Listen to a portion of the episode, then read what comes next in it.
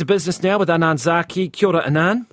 Kia ora, Corin. Uh, interesting time out there in the world of markets. I see Japan's in recession, the UK's in recession. How are markets dealing with all this news?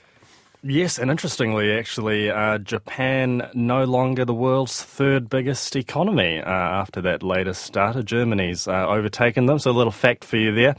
Uh, look on Wall Street, uh, mixed bag with the S and P 500 and the Dow gaining as investors cheer uh, higher than expected fall in retail sales data in the US. Uh, looking ahead, of course, for clues on interest rate cuts. The Dow up half a percent, uh, the S and P 500 up 0.3 percent, and the Nasdaq has fallen a tenth of a percent.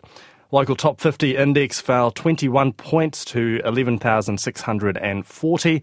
Fletcher Building had a second day of heavy selling, down more than 7% to a three and a half year low. Kiwi dollar trading at 61 US cents and 93.8 Australian. Uh, now, your main bulletin, you've got an optimism survey, have you? Businesses feeling more optimistic, which is interesting when you think about that call that's been made on interest rates, things perhaps not, not quite slowing down as much as people might have thought here.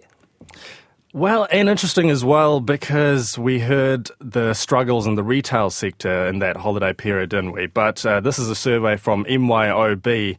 Uh, they are saying that businesses are feeling more optimistic uh, after a stronger than expected finish to 2023. We also hear from KPMG on finding broader sources of funding for public infrastructure projects and why boards need to give high priority to cyber security. All that and the markets for you just after 10 to 7.